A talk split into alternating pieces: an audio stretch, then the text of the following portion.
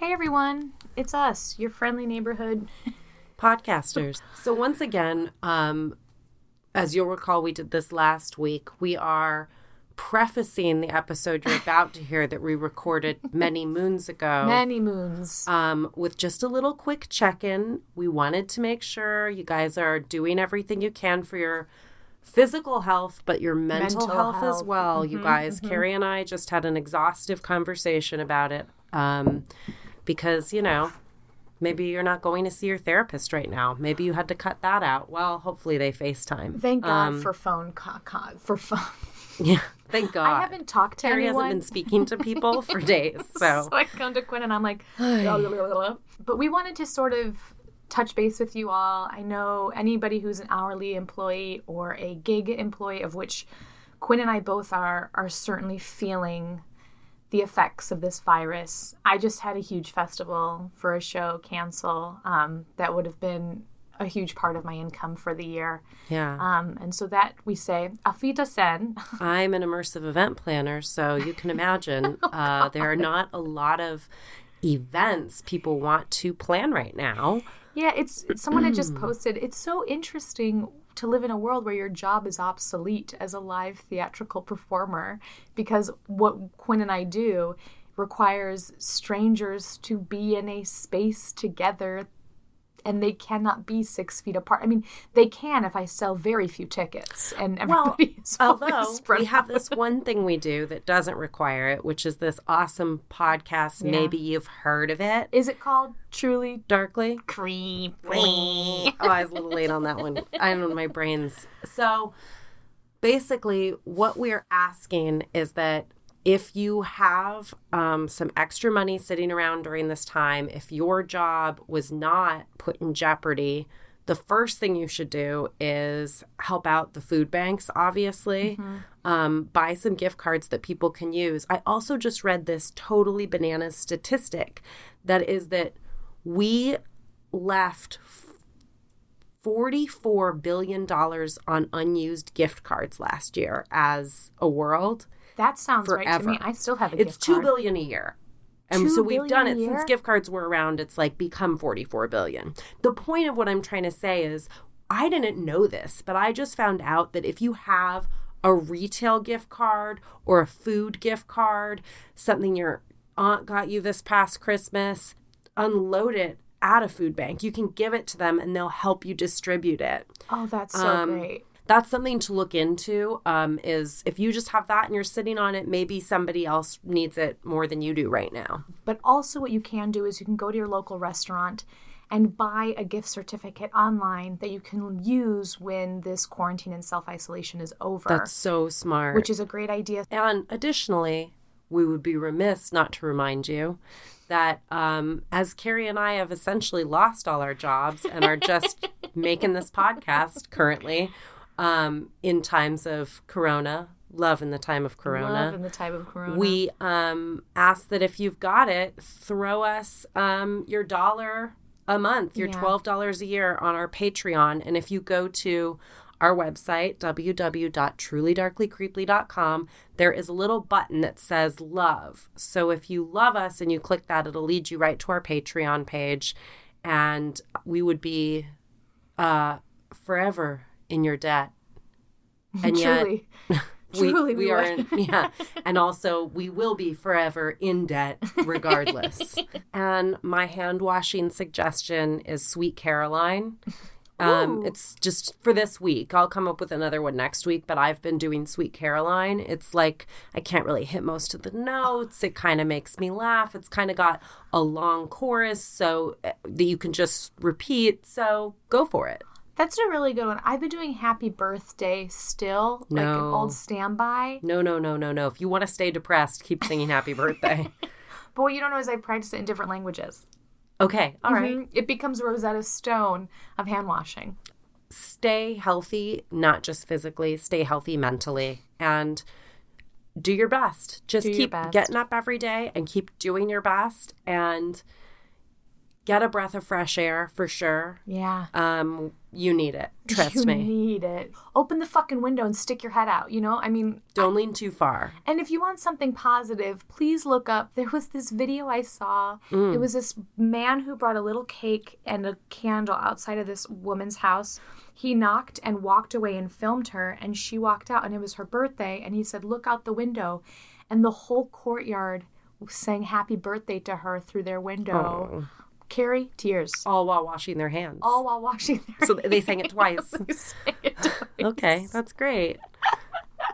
You guys, enjoy the episode. Enjoy this next episode. I've got a feeling it's going to be a real doozy. They usually are. All right, enjoy the app. I'm going to workout classes, Quinn. I'm going for it. My body is sore. It feels great. I went to the gym today, and it was the craziest, most obvious phoning it in experience where I got on a machine, didn't break a sweat, was there 30 minutes and left. What did you do on the machine? It was like I needed an alibi. It was like the vibe of being there. I walked slowly. Turn it.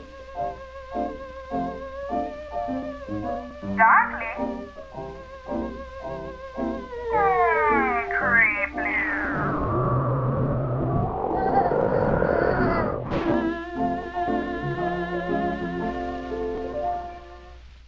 So my weird sister story that I have to tell is that yesterday when I was in a car going home, I was texting both with a friend who is about to turn 38 and does not have a partner and wants to have children. Mm-hmm. And we were texting about people that had kids late in life. She was texting me that Mila Jovovich had a baby at 40. And I was also texting with my sisters about how my dad doesn't understand technology. Anyway, both texts going at once. And I say to my friend, well, my mom got pregnant with my youngest sister, Maddie, at 40. And that was totally an accident. She was an accident. They weren't even trying, didn't want another. Something like this. Wait, oh no. Sent it definitely to all my sisters. Oh, no. In the middle of a conversation. Can you imagine? We're all talking about something else, and I text them. Does Maddie know that? Yes. Oh, thank God. Like, what if she wrote back and said, this is the worst, and then she wrote, actually, it's the best, and I already knew that, but it was really funny.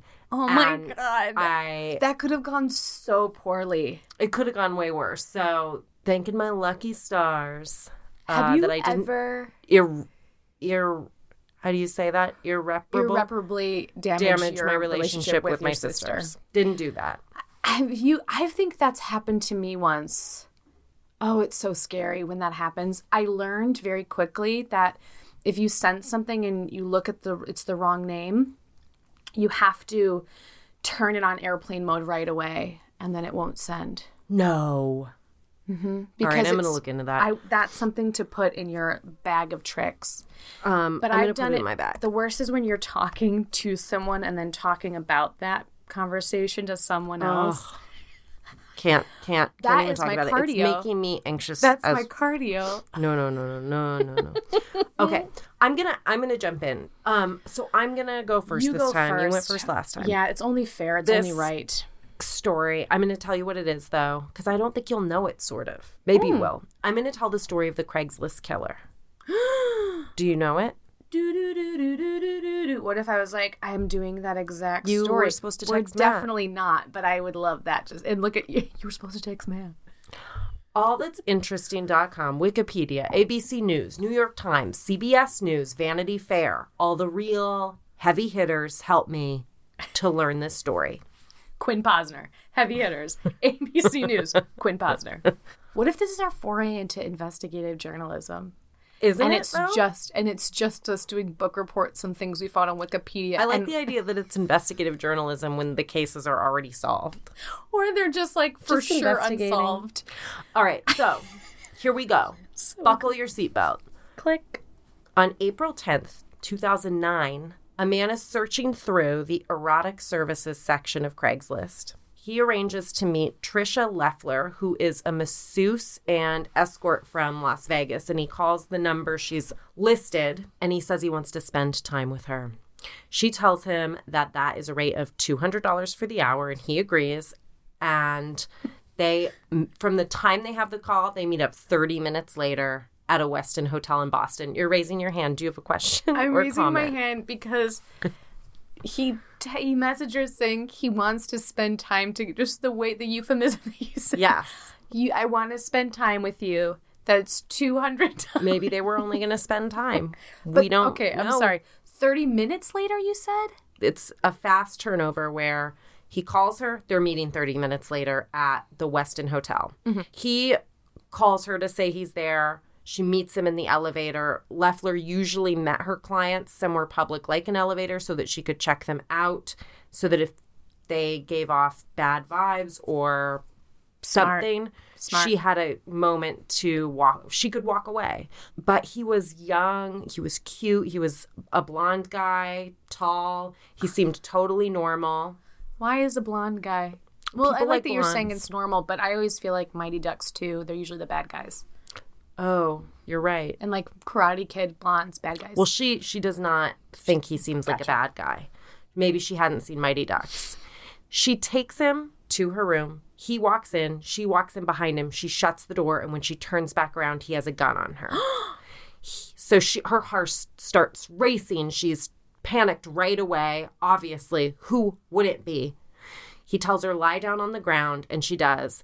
And when she does so, he puts the gun away and he kneels with sort of like his knee in between her two legs and pulls her hands behind her back. And she tells him, I'll give you whatever you want. You don't have to tie me up. And he says, if you just be quiet, no harm is going to come to you. He ties up her hands and then puts on black leather gloves and asks her where her money is.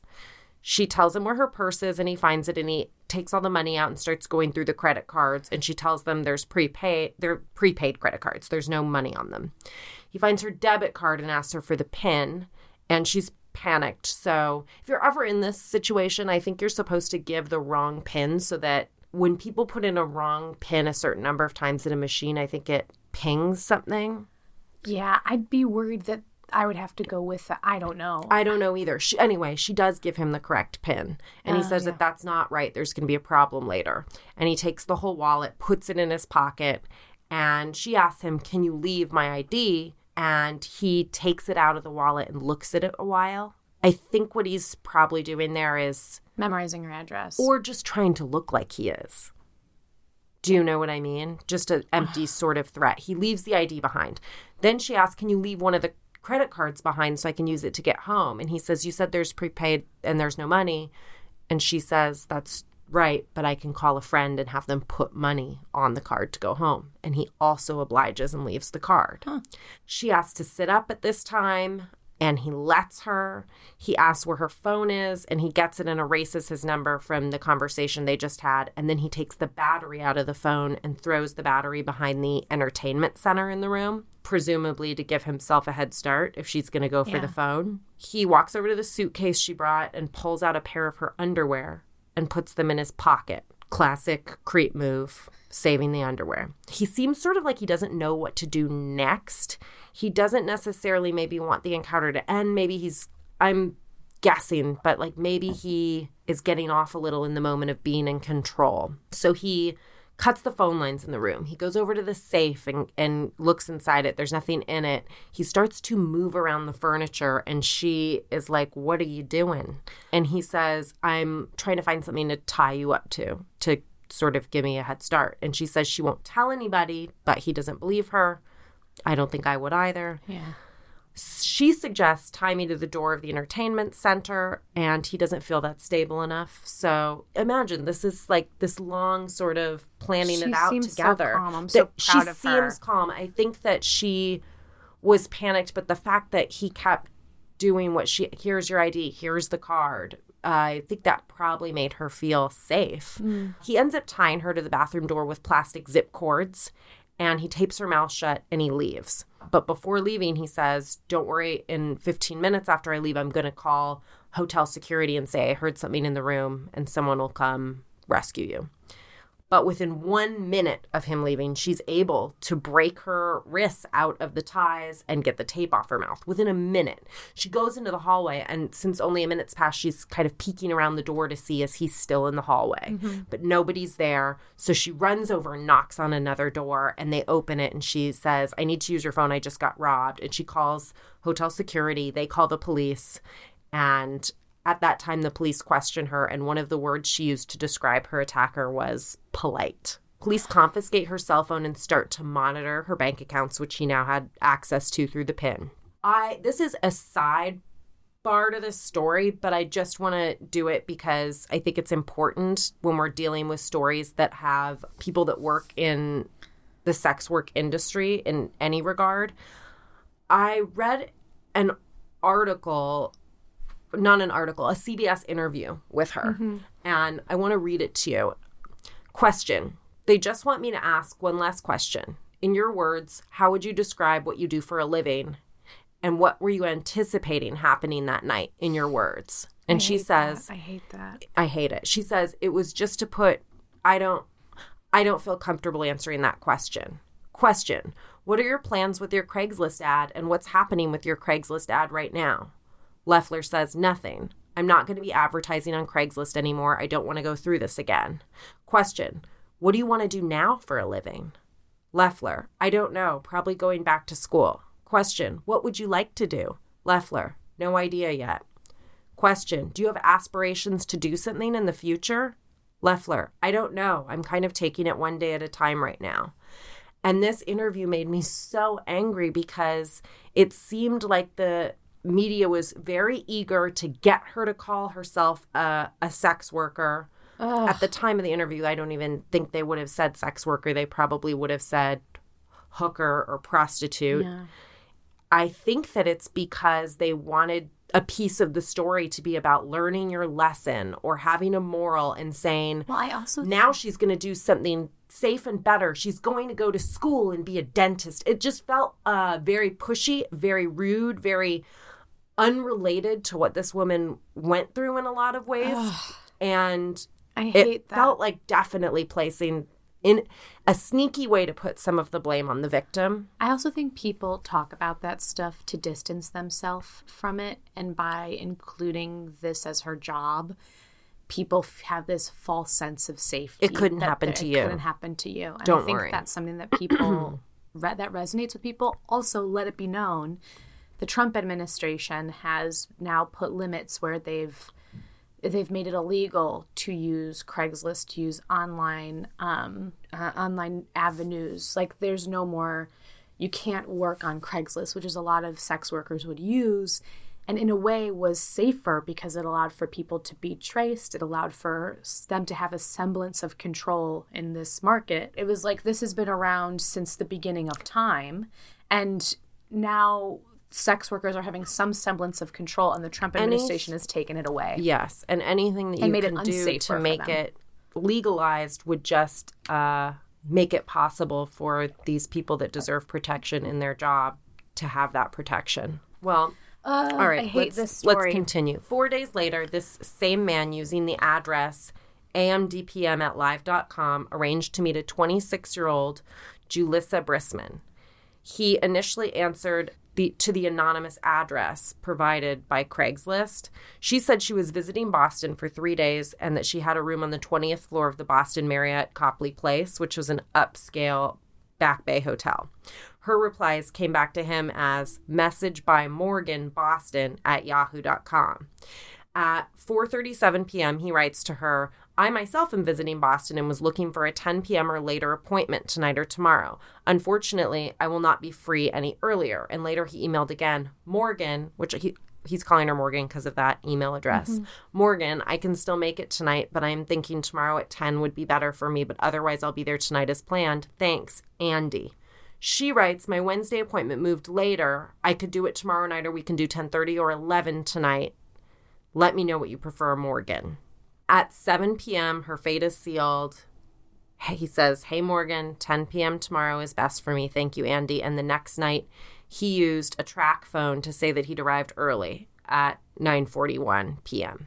Julissa, who he's writing to, is from New York, but would fly to Chicago or Colorado. She told friends that a lot of her flying around was to go do bikini or topless parties that she got paid like bank to do. Mm-hmm. And sometimes she would work as a sensual masseuse. And she also worked part-time in a New York tanning salon. She, at the time that she's meeting this man, she's 2 weeks away from completing a year's course in addiction counseling at City College of New York. And that decision, she had gone into AA herself and had dealt with alcoholism.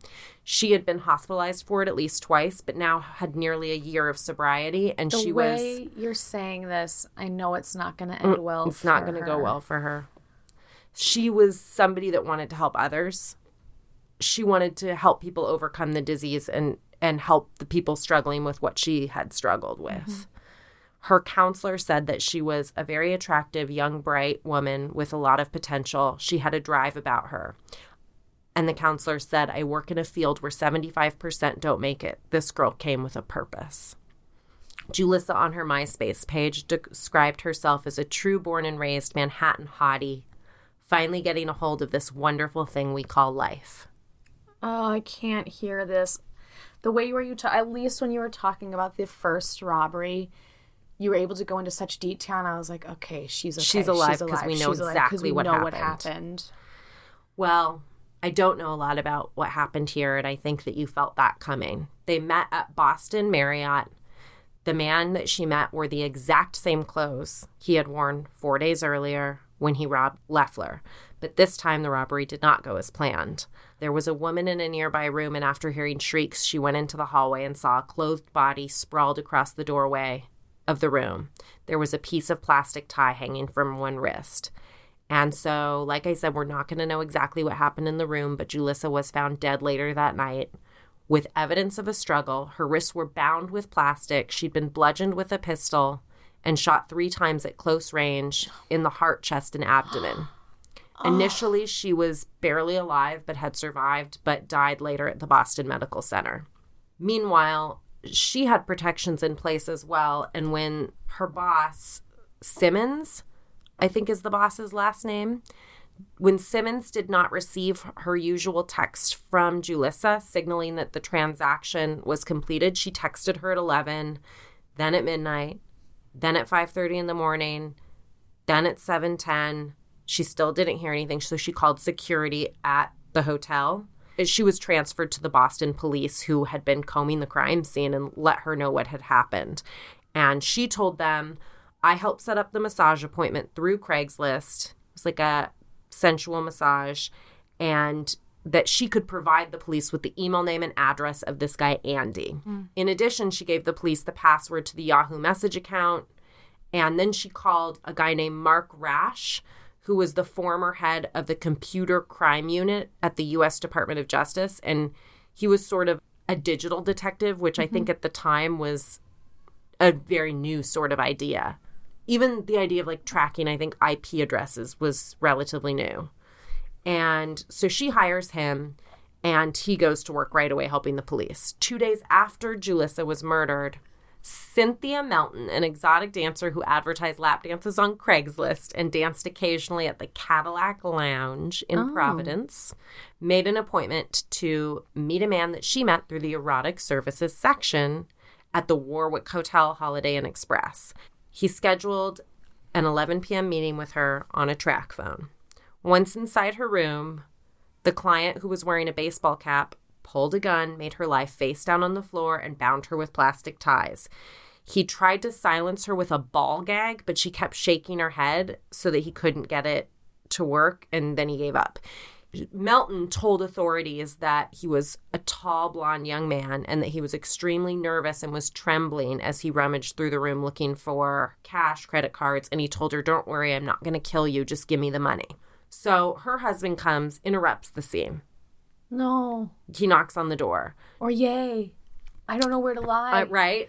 So then the bad guy points a gun at him, and Keith Melton, the husband, starts to walk backwards and falls. And the assailant runs.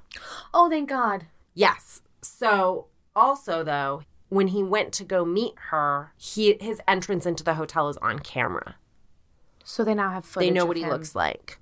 Okay, good. Also, one of the texts that night, they pinged it, that he was over by an area Walmart where they found out that at 10 he had bought the baseball cap that he was wearing. Mm-hmm. And Walmart also had cameras and was able to... So they were able to track where he was. So they now kind of know what the guy looks like. I mean, you know how that footage is. But, yeah. But they now have two eyewitnesses and footage of him. So the investigation... Have they already connected to the first crime? Oh, okay. Yeah. They connected the dots rather quickly. It was not a surprise that the three were the same perpetrator. Okay. They start backtracking to find out Andy's identity. And first they figure out that the live.com account came from Microsoft in Redmond, Washington. Then they had to find out who was accessing that account and from where. So they got Microsoft to give them the IP address, and Craigslist was able to see what time and date the user of the address responded to the postings. When he clicked on the ads, they could tell when it was. So the police searched the hotel surveillance tapes to see who appears on camera, and they show that just after the killing occurred, this is now Julissa that got killed, a tall, blonde, white male matching Leffler's and Melton's description was looking down at his phone and walking briskly away from the hotel elevators. So now... this is how they link it. The description we got from these two women, and then somebody died, and we have this guy that looks like... just like it. Exactly. Surveillance tapes at Westin Copley revealed a similar-looking person texting upon leaving the hotel in the same time frame. So they now have visuals on all three events. They also get clues at the AMDPM at live email that he used with Leffler, what information the subscriber provided when it was created, and the IP address of the computer used to create it. And they learned that the email account used to create it was, of course, a throwaway account, so they can't really do anything with that. But the address came back to an internet service provider in the Boston area, and the provider gave the police the name and address of the customer who they gave that IP address to. So the police are able to go investigate a physical location only, but it's a building.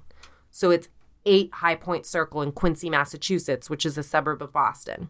And it's a large apartment building. So they're kind of stuck because the IP address was associated with a particular person, but it was a wireless router. So anybody in the building could have been using the address. So the police have a name and an address, but it didn't necessarily give them the suspect, if that makes sense. Yeah. Because anybody within a few hundred feet of the router could have access to that router. Mm-hmm. To that IP address. Right.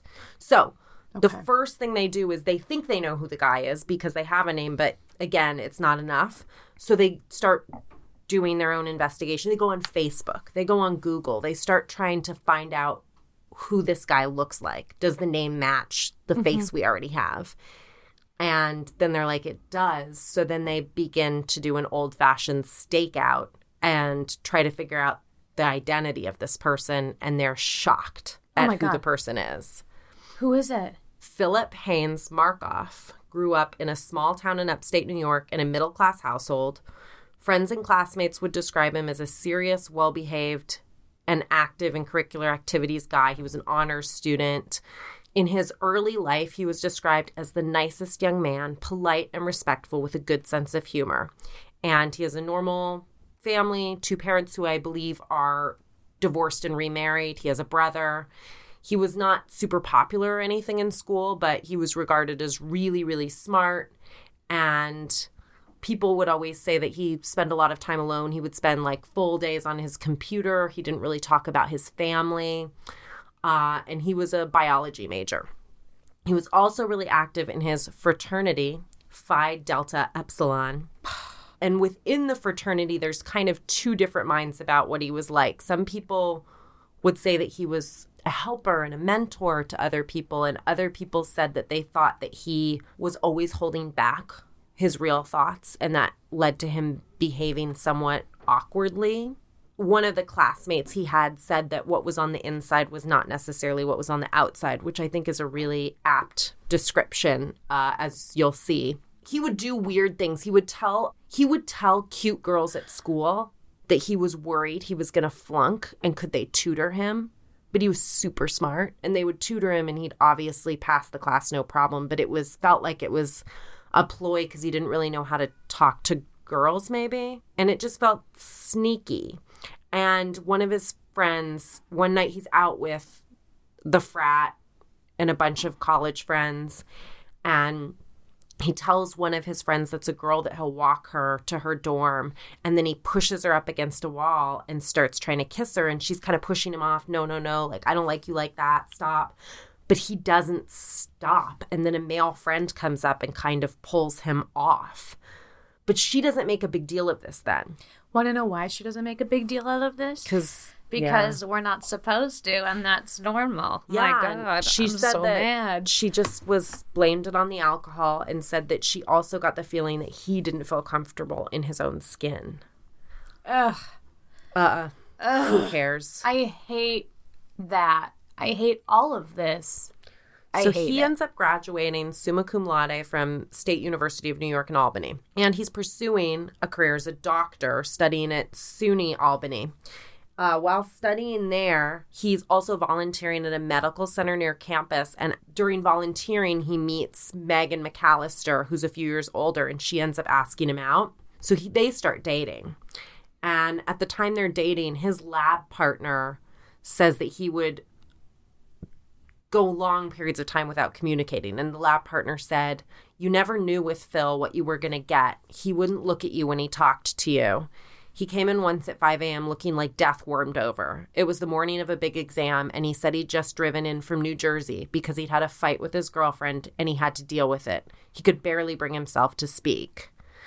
The lab partner also said that they had gone to a party together a couple of times and that he would drink a lot and flirt with people who weren't interested in him and that he wouldn't pick up on their vibe. From an outsider perspective, she could tell that the girls he was flirting with weren't giving him the go ahead, the not go ahead, the like, don't talk to me. Yes, they weren't. And he was still pursuing. So there was something a little bit broken there, like he couldn't read body language.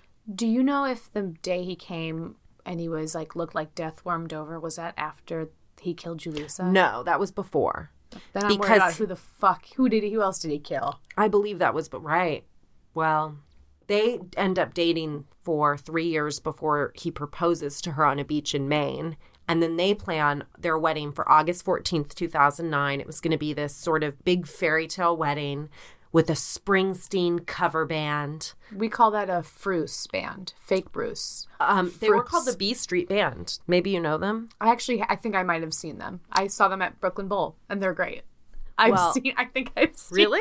Are you really serious? I've been to a Fruce concert, and I think it was the B Street Band that was at Brooklyn Bowl in Williamsburg. It sounds fun. It was a blast. Actually, their wedding sounded like it was going to be great. Well, I don't think it was great because he's a murderer. Moving on. I don't know. She purchased her gown from Vera Wang. Can you imagine? I mean, they were kind of fancy. They were kind of fancy. Well, do you want to hear about their bridal registry? Her bridal registry? Oh, I love that. Yeah, luggage worth $1,600 and Vera Wang goblets were on her registry. Like, just to give you an idea, I think my top tier item on my registry was a cast iron skillet, which I want you to know I got twice. I got it when I got married, and then I got it in the divorce. Isn't the cast iron skillet like $25? No. I think it's maybe $50. That was the high end of your registry. I actually am like a little bit shocked. Like, you're worried. I'm worried because, I mean, I've been to weddings. I would love it if a registry was like $50 and under. It would make gift giving so fucking easy for me. But unfortunately, it was a really nice cast iron skillet. Was it a Lodge pre-seasoned? Yeah. Yeah, I know. Listen, Carrie knows her kitchen gadgets. She loves them. So, obviously, they have some baller tendencies, which is a little problematic because he's still, you know, he's not a doctor yet. He's in med school. He also happens to have $130,000 in debt and from student loans. He also has a gambling problem. And the shoe drops. Yes. But gambling was sort of the least of the dark secrets because aside from all these Craigslist contacts, he is talking to people online. And again, it's just he's somebody different than who he's presenting. In May of 2008, he exchanges several messages with someone who's identifying at that time as a transvestite in the Boston area. And he writes to them using the email sexaddict5385@yahoo, which is crazy because mine's sexaddict5585@yahoo. Write to me there. Anyway, he says, hey, sexy. Did you write that joke in there? No, I just thought of it. I just thought of it. I thought because you were reading it, I was like, did she write in a joke? Because I would have loved that. No, I didn't. I really did think of it in the moment. But yeah, please write to Quinn at sexaddict585@yahoo. Is it 585? Yes. Great. God, I love your signature on that email. It's great. Thank you. It's a Bible quote. So he writes to this to the transvestite person, and are we saying that word? Is that the right word? This is how that person identified themselves. Okay, I just want to clarify. And I believe that's still a thing. I mean, like a word. I don't think it's still offensive. I don't think it's offensive. It's a man that likes to dress in women's clothing. If we're wrong, like we don't like to be wrong about stuff like that, definitely we'll be the first to say, oops, let us know. But I think you can say. As long as this individual identified themselves as transvestite, then correct. I think that's fine. I'm not naming them that. They named themselves. Right. Our friend Sex Addict, a.k.a. Philip, sends two attachments, a picture of a buff top part of body. What do you call it? Torso, I guess. Sexy torso. And a picture of an erect penis next to a ruler. Well, do you want to know? Of course I do. 8. Well, sure. It's pretty good. Pretty good. Pretty regular. I don't know if that's pretty regular. I think that's... I have to say it's pretty regular.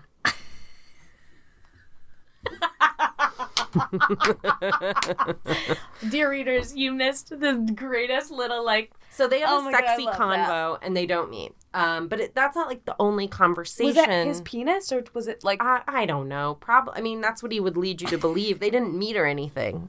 I could find no information on the measurements of Phil's penis. Then I don't believe... Phil is a liar. I don't believe that was actually his penis. I think the more interesting thing is he's presenting in public as a straight male, and he's online having lots of conversations with people that label themselves as transvestites. He's then calling himself a transvestite sometimes. He at one point posted as a female ebony masseuse looking to practice on male clients. So he is enjoying this online anonymity.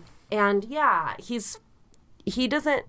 seems like he's into some sex stuff that he doesn't feel he can share with anybody real time in his life. Yeah, for sure. And no judgment there, except just don't he is kill a killer, people. So tons of judgment. Philip Markoff was arrested on April 20th when he was driving with Megan, his fiance, on Interstate 95. I'm sorry to interrupt. He was arrested 10 days after. Yeah, fast. Wow. Fast. Well, he left shit. You heard this. He's such an idiot. IP addresses. He didn't do a great job covering up what he was doing. It doesn't seem like he had a lot of forethought with how to perform these crimes and not get caught. For sure. And once it became a murder, fast. It was pretty high on their to-do list to get him before somebody else got hurt. Gotcha, yeah. So they arrested him where? They were driving to Foxwoods, a casino in Connecticut, and they pull them over. And this is just kind of ironic that I guess before Megan had returned to Boston, because she wasn't in Boston while he was doing this. Uh-huh. She was studying elsewhere, and they were long distancing, and they did not live together. So that's important to know that when she says she didn't have anything to do with it or know anything, and definitely they believe her. But one thing that's sort of creepy is that her mom had warned her when she went to Boston, be careful, there's a guy there that's hurting women. And it was her fiance. No. Yeah. That's so dork-sided. It's so. So they get pulled over. She thinks it's for speeding. Surprise, surprise. No. And. Oh, she must have been so fucking shocked. Yeah. Well, not only that, she wrote to the media right away after he got arrested saying, it wasn't him. She refused it. She said, no, it couldn't be him. She said, he's a beautiful man inside out. He couldn't hurt a fly. Oh, no. So he gets taken into the police headquarters. He's not talking, but while he's there, they go to the apartment in Quincy, and they find... the underwear. They find all the things. I'll tell you what they found. They found the gun that they believe killed Julissa Brisman It's a Springfield Armory XD9 semi-automatic. It's for all you gun nuts out. For all you gun nuts. Listen. I know nothing. I know. I should have just said gun, but you don't know. You're not going to believe where they found it. In a hollowed-out copy of Grey's Anatomy, the classic medical textbook, which the, beauty of the symbolism there, that the murder weapon is being hidden inside something that looks like a medical... It's saying that the... I mean, I don't want to hit the nail too hard on the head here, but it's the murderer hiding inside the body and the presentation of a med student. It's just... It's too much. I'm so glad you hit that nail. Yes, love it. It's a movie that happened. Well, it's actually a TV show. Grey's Anatomy is a TV show. Oh, I'm so sorry. I stand corrected.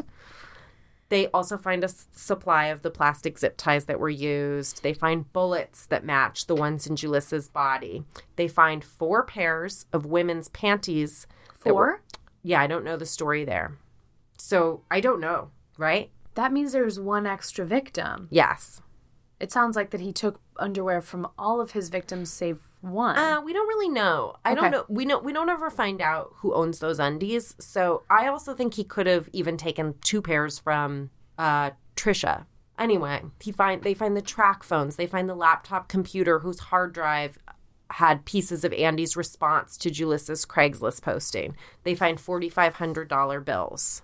Oh, and the undies were hidden in their box spring, because I know you want to know where they were. I hate it. So she was sleeping on, oh, God. At his arraignment, he pleads not guilty, and he's put on suicide watch right away because he has marks on his neck from his shoelaces, so they know he's a risk. On April 21st, 2009, Markoff is transported from Boston Police Headquarters to Nashua Street Jail. He stuffs wads of toilet paper down his pants and tells the detectives, I might need this later. And hours later, he makes his first suicide attempt. He pulls leather strips out of his boat shoes. Don't you love that it's his boat shoes? Ties them together and tries to hang himself from the bars in his cell. So they transfer him to a secure medical unit and put him on 24-hour suicide watch. With his boat shoes. But what was the toilet paper for? They don't know. But that'll come to play a little later. Ooh. Because he's kind of trying to figure out this suicide thing. He's got a lot of ideas. On April 29th, Megan goes to visit him to call off their wedding. Well, it feels like that should have been a no-brainer. But yeah. Also, did she get her deposit back? Is there a way to get your deposit back? If, your and what happened to the Vera Wang dress? Does she use it? In another wedding, did she get married? You know, it probably was a beautiful dress. Megan, write us. On June 11th, she visits him a second time and tells him she does not plan to see him again for a long period of time, if ever. So really, she goes to official dump him, I think. Some closure for her. The next day, he attempts to cut his wrists with a serrated spoon, which I thought was weird because... Why would you give a prisoner a serrated spoon except to eat a grapefruit? Well, I think he probably serrated the spoon himself. Oh. I'm sorry. I was picturing one of those grapefruit spoons, and I'm like, don't give prisoners grapefruit spoons. So good. Wait, that's hard. Why are they giving prisoners serrated spoons? Even I know that. Are they serving grapefruit for brekkie? I think he serrated it. It was a DIY situation. Okay, I think you're 100% right. You know what? I'm glad you're here. Before this, so I wanted to be alone telling this story, but now I'm glad you're here. That's really fucking funny. I don't know why they gave him a serrated unless there's grapefruit. So, moving right along, on August 16th, 2010, after several cell checks, a deputy officer notices that Phillips, who he's wrapped in a blanket on his bed, isn't really moving. Oh, no. So they go to make a health and welfare check, and they pull the covers back, and it's a bloodbath. He had used an object and shaved it into a razor. Maybe it was a spoon. He slashes the major arteries in his ankles, legs, and neck, and he wraps his wounds in plastic. I think so the blood maybe wouldn't leak like to show. I think he's trying to not be discovered for a long period of time so that he'll definitely die. So he wraps the wounds in plastic, and then he stuffs toilet paper down his throat and covers his head with a plastic bag so that hopefully they couldn't resuscitate him. Well, that's a thorough... By putting the toilet paper in his throat, they couldn't go to do like a mouth-to-mouth. Oh, God. So then, after doing all that, he covers himself quickly with a blanket and dies. They go into the cell and see that on the table he spread out pictures of Megan, and that once you're inside the cell, you can see that on the cell door he's written in his blood her name and the word Pocket.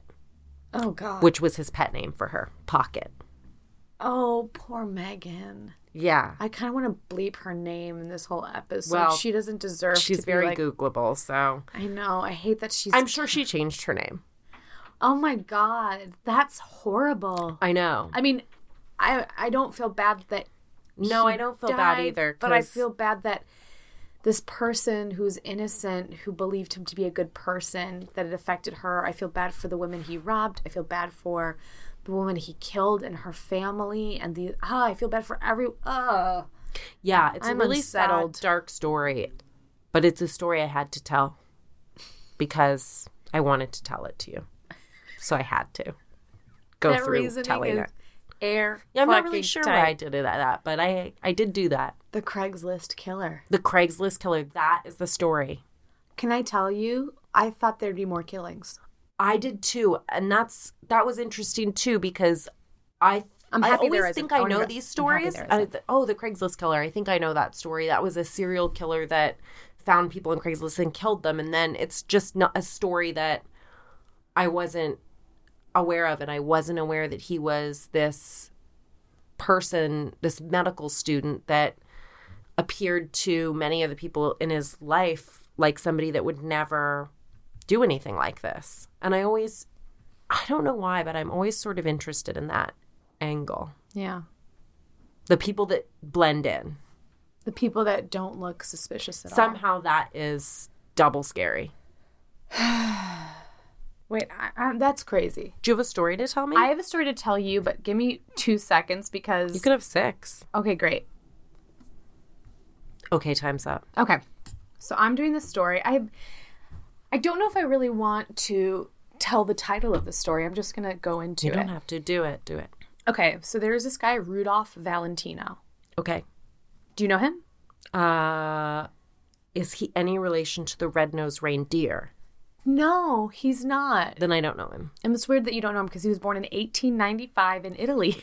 Oh. You don't know him? But he came to America to become a movie star in silent films. And he was dubbed the Latin Lover. Ooh, right? Am I right? So he was a 1920s Hollywood silent film star. And so he's killing it. He's doing the game. And he goes to a shop in San Francisco and he sees this beautiful ring. It's silver with a tiger's eye stone, so a semi-precious stone, and he's interested in it, and the shopkeeper is like, no, it's cursed. Okay. And apparently it had brought disaster to those who had owned it before him. Oh, that would make me want it more, sort of, right? So he buys it. That's sort of when some mysterious things start happening. So a film that he was in called The Young Raja, it flopped. And then he made the movie The Son of the Sheik in 1926. And Classic, The Son of Sheik. While he's filming it, he's wearing the ring and he dies. Whoa. Yeah, he dies at 31 of an infection after a surgery for a bleeding ulcer. So he dies of peritonitis. Okay. That's what I saw, but I also saw that the condition was so rare that at the time of his death, it was named after him.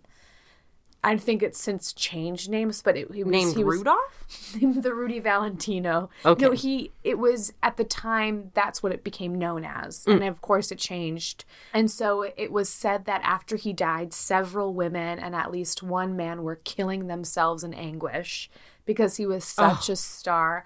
I don't know if I totally buy that, but he was a big fucking deal in the 1920s. What if those were your murders that you were like, and that's how Rudy murdered all these people? With their hearts like, breaking. I thought it was a cursed ring, and it's like, no, it's murder. It's murder. Indirect. So at the time, he had a lover, and her name was Pola Negri, and she was also a star in the silent films, and she was a well-known Hollywood vamp, and she was known as a femme fatale. Fatale? No, I like fatale. Femme fatale. So at his funeral, his lover, Negri, Pola Negri, had turned it into this huge, crazy spectacle. So she claimed they were engaged. She even sent, this was so weird, she sent 1,000 red and white roses spelling her name. Oh, I love that. Like sending somebody a picture of you, like a portrait. It's so good. Okay. So she had all these roses that spelled her name sent to his funeral. She hurled herself on his coffin, like fainting, the whole deal in New York, and then rode along with the coffin to California, and it made dozens of stops along the way. And so it was said that across the U.S., whenever they would stop in a new city, she would weep becomingly at each of the dozen stops along the way to California. Oh, I wish I could weep becomingly. I can only ugly cry. I have a friend who brags about crying beautifully, and she really does. She's not an actor. Oh. And her eyes just become, like, crystal clear, and she has beautiful green eyes. Oh. And she says, yeah, I just am a really beautiful crier. Yeah. I'm jealous. Yeah. Let's just call it. So is this Pola Negri bitch. So 10,000 people come to Rudolph Valentino's funeral, so it's a huge, huge affair. In his estate planning, she decides to get this ring. Of course. Of course. Why wouldn't you? So when she puts on the ring, she immediately falls ill. Oh, wow. She immediately feels sick. So once she recovers, she gives the ring to this guy, Russ Columbo. And he's a young singer-actor in Hollywood. And he reminds her of Valentino. So she gives him the ring. And I'm like, are they fucking? I don't know why. But if he reminds her, I don't know. So she gives the ring to this guy, Russ Columbo. Not long after, he was at his friend's house. And he accidentally gets shot in the head. Whoa. And he dies while wearing the ring. What? Yeah. Also, the accidentally getting shot in the head. It was the 1920s. Sounds like a crazy party. It was a rager. So he accidentally gets shot in the head at his friend's home. It was then the ring was sent to Columbo's cousin, who gave it to Columbo's friend, Joe Casino. Great name. Again, are these names Russ Columbo, Joe Casino, Pola Negri, Rudolph Valentino? Need I say more? This is a podcast not about truly darkly creepy stories. We forgot to introduce the podcast, but also it's a podcast about names. So when his friend Joe Casino got this ring, he had heard tell all these things happened, a death, a sick, a death. And so he decided to put the ring under glass and not touch it. Right? Good idea. Seems like a very smart idea. So then, nothing was happening. Everything was fine. He decided, I think after a year of owning it, he decided to put on the ring. I should not laugh. I'm sorry. But a week later, guess what? Dead. He was run over by a truck. And he died after wearing the ring for a week. So this ring has become this fucking phenomenon, right? Is everybody talking about it? People are chatting. People are talking. And this is at a time when movies were silent films, not talkies. The person who's alive so far, Pola Negri, this woman, right? People are talking about the ring. And then Joe Casino's brother, his name is Del. He inherits the ring from his brother's estate. There are conflicting reports that I read. One is that he locked it in a safe in his home, never touched it. Mm-hmm. The other was that he wore it frequently and even loaned it out without any issues. Del Casino was fully convinced this was all bullshit. There wasn't anything real about this. And then it was in his safe, and someone broke into Del Casino's house and broke in the safe and took the ring, this guy, James Willis. So he sets off an alarm. The police come in. They see him escape the scene. Guess what? They shot and killed him. The ring in his pocket. Wow. Okay. So then the ring was placed back in the safe. So eventually this director, Edward Small, was going to do a film about Rudolph Valentino. And I assume about said ring, because why wouldn't you? Crazy interesting. So Del loaned it to the director. And the director, Edward Small, had hired this guy, Jack Dunn, who was an unknown actor to play Valentino. And so he had this ring. And so he gives Jack Dunn the ring to play Valentino. And then 2 weeks later, Jack Dunn dies of a rare blood disease. It's too crazy. It's so crazy. Like, what? The wizards. What it's the nuts. Fucking wizards? It's super duper crazy, right? Then the ring went back to Del Casino, and he kept it in his home safely until his death.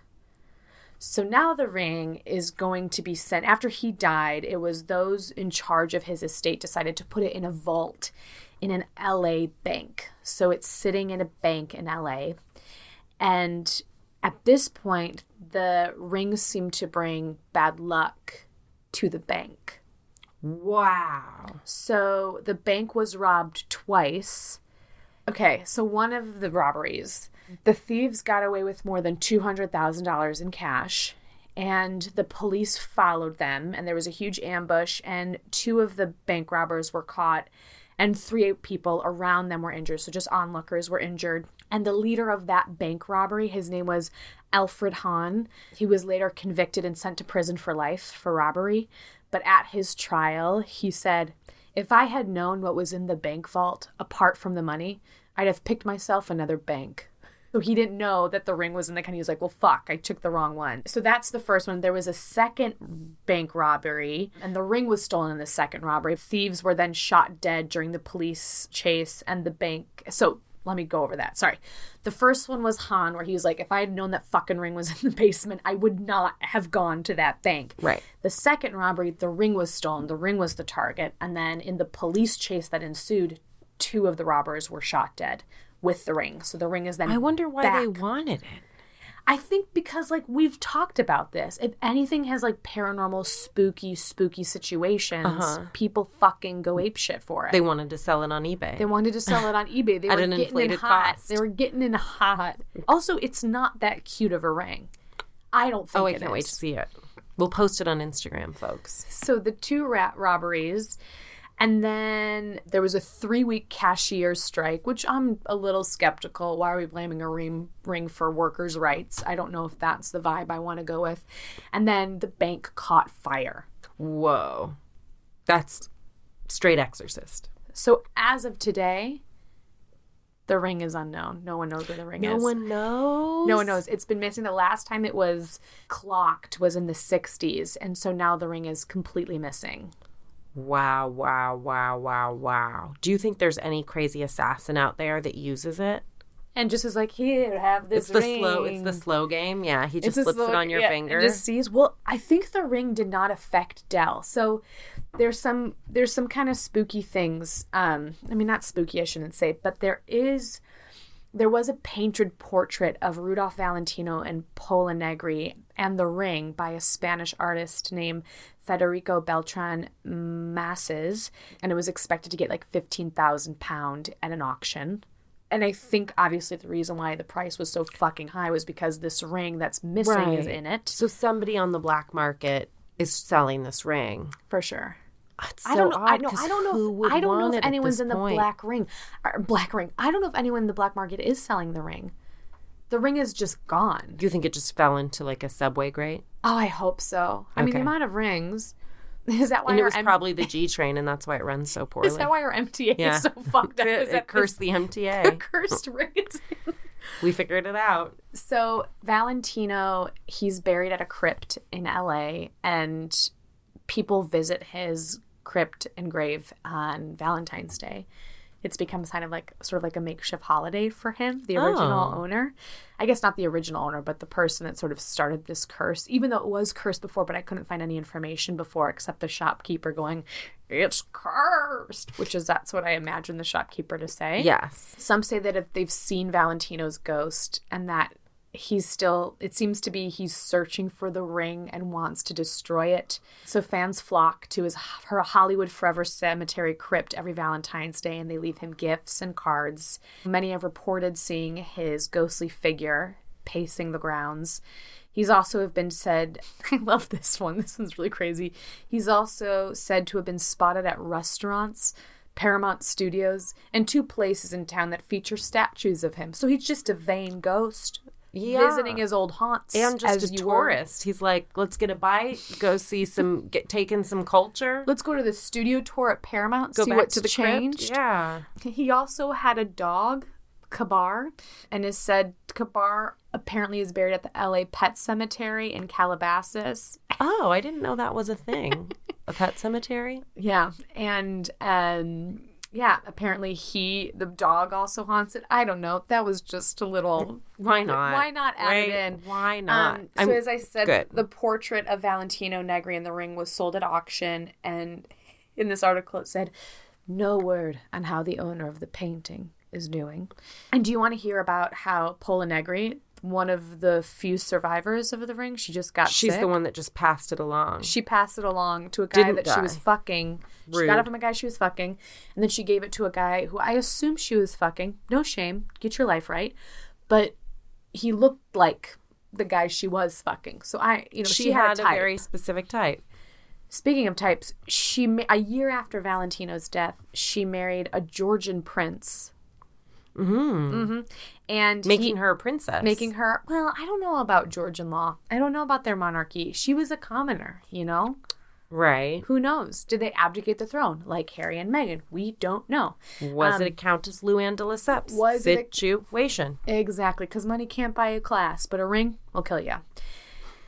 Amen. You've heard it once. You've heard it before. Heard it before. I'll say it before. Said it once. I'll say it before. So she married a Georgian prince the year after Valentino's death, and he turned out to be a compulsive gambler. What is this with our ESP? Gambling. We always got to find the common thread. That's the hidden Easter egg of every episode, dear readers. Well, and marriage ring. I don't know. It could have worked, yeah. But I think gambling is our common thread here. That's it. And she was one of the rare silent film stars to then work in talkies, which was pretty. It wasn't totally common. I guess everybody had weird voices in the silent films. They were like, "Now you want me to talk?" Oh, it Jesus! Didn't translate well. They opened their mouth, and it was one of those. Oh my god! Oh no! She's a femme fatale, and she's like, "Hi, I'm here." Yeah. I believe it's pronounced femme fatale. I think it's pronounced femme fatale. I like that. It's an Italiano. So she went from silent films to talkies. And her movie, I think it's Mazurka or Maxurka, I don't trust my spelling, was said to be one of Hitler's favorite movies. Oy. Weird, right? And she actually sued a French magazine for suggesting that her and Hitler were lovers. And she died in 1987 at the age of 90. But that's ripe old age, because she got rid of that fucking ring like a hot potato. She should have given it to her friend Hitler. Could you imagine? Now that's a happy ending, folks. That's a happy ending. Oh, my God. Well, this ring killed a lot of people. It's now nowhere to be seen, found, heard from again. If you've seen The Ring, email us. If you've seen The Ring, not the movie, which is now on Netflix. Oh, either way. If you've seen The Ring, the movie, also email us. Tell us what you thought. Tell us if you thought that by a well being covered, could you create a ring of light, or would it really be a half moon shape? Because I've often thought the movie should be called The Half Moon. Write me your thoughts, dear readers. I'm dying to know. Have you really? And I'm very lonely. That's so good. Can you make, because how is it being held up? How? It doesn't make any sense that there would be a full ring around it. It would fall right fucking through. I've never heard this theory, and it's my new favorite. Thank you. Do you want to see? Oh, I can't. How do I? Oh, no, I'll show you on my computer. You're going to show me the ring? I'm going to show you the ring on the phone. Yeah, and we'll post it. You know what? Or will we? Let's keep it mysterious. You're right. Keep them on their toes. It's ugly. Also, I gotta tell you, I don't love rings on dudes. You know, Matt doesn't have a wedding ring. Is it because he's... He didn't like how his fingers looked in a ring. Ooh. Isn't that a pretty photo? That's pretty. A picture. It's not a photo. It's a picture. But you see her with this... You see Femme Fatale, Pola Negri. Great story. I have to say, I've never heard about that cursed ring, and I'm glad I know about it. Because now I'm going to keep an eye out for it. Well, the reason why I shared that story is because you've been doing so well with your spooky objects, and I had to bring one to the table. Up your spooky object game? I had to up the spookiness of the objects. Do you want to go eat some spooky carrot soupy? Ooh, spooky. Dear readers, donate to our Patreon, and if you are a big enough donor, we'll give you carrot soup. Oh, wait, by the way, the thing that you've been listening to is called Truly Darkly Creepily. I'm Quinlan Posner. And I'm Kerry Ipama. And we prefer you only hear that at the end of every episode from now on. We want to make sure you get to the end. Everything was deliberate. That was our final treat for you, for listening, that you get to know what it all was about and who we all was and what we is. We're about to have a full-on liquid dinner, dessert, because I brought Talenti, no bullshit. Talenti, no bullshit. The best ice cream around. Talenti, no bullshit. Talenti, send us a check. Send us a check for Talenti, no bullshit. That's the marketing campaign. Hey, dear readers, thanks for coming by. I sounded so sad.